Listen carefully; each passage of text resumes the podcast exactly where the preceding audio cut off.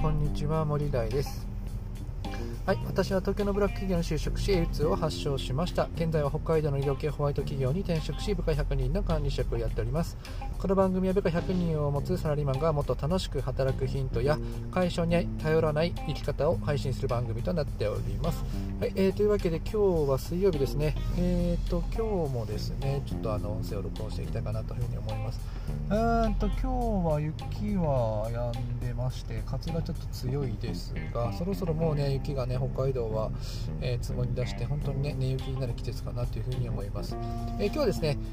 やりがいをなくす、4つのことについて、お話ししていきたいかなというふうに思います。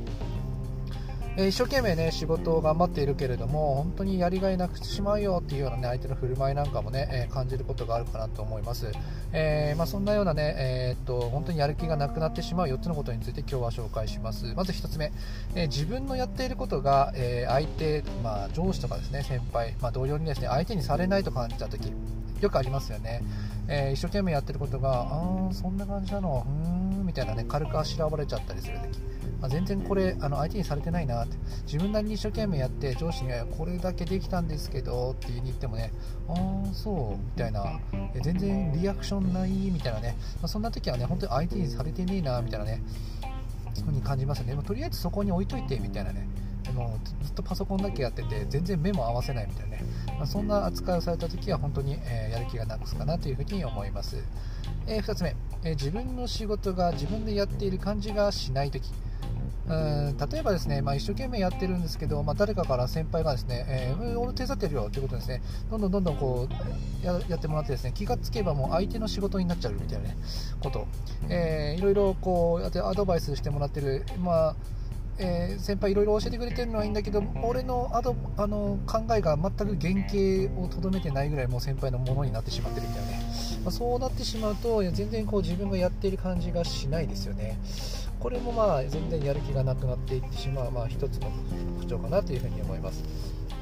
3つ目、自分のやっている仕事が、日の目を見ないと感じた時ですね。一生懸命ねやってね、いつかこれが花開く日が来るんだっていう時にですね、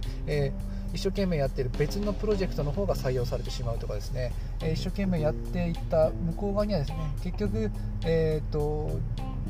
全く違う方のプロジェクトが採用されたり、結局自分がね移動してしまうとかいうようなことがあったりして、今一生懸命やっていることが将来的には全然水の泡になってしまうよっていうようなこと、そんなことがあった時はもう本当にやる気がなくなってしまうかなというふうに思います。4つ目、クソみたいな仕事を振られた時ですね、自分の仕事にね、取り組んでいるのに無礼な、扱いをされた時ですね。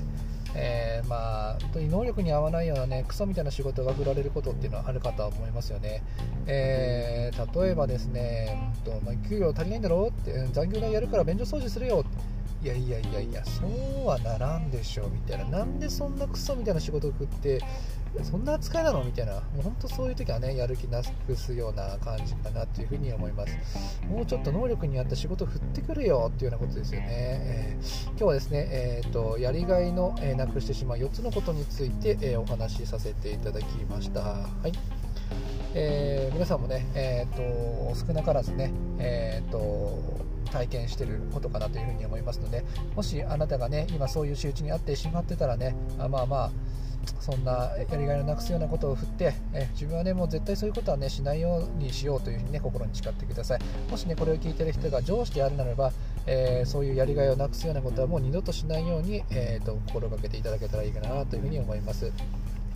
というわけで、私の作っているブログではもっと楽しく働ける情報や サラリーマンの副業術を発信していますので、そちらも参考にしてみてください。それではまたお目にかかりましょう。またね。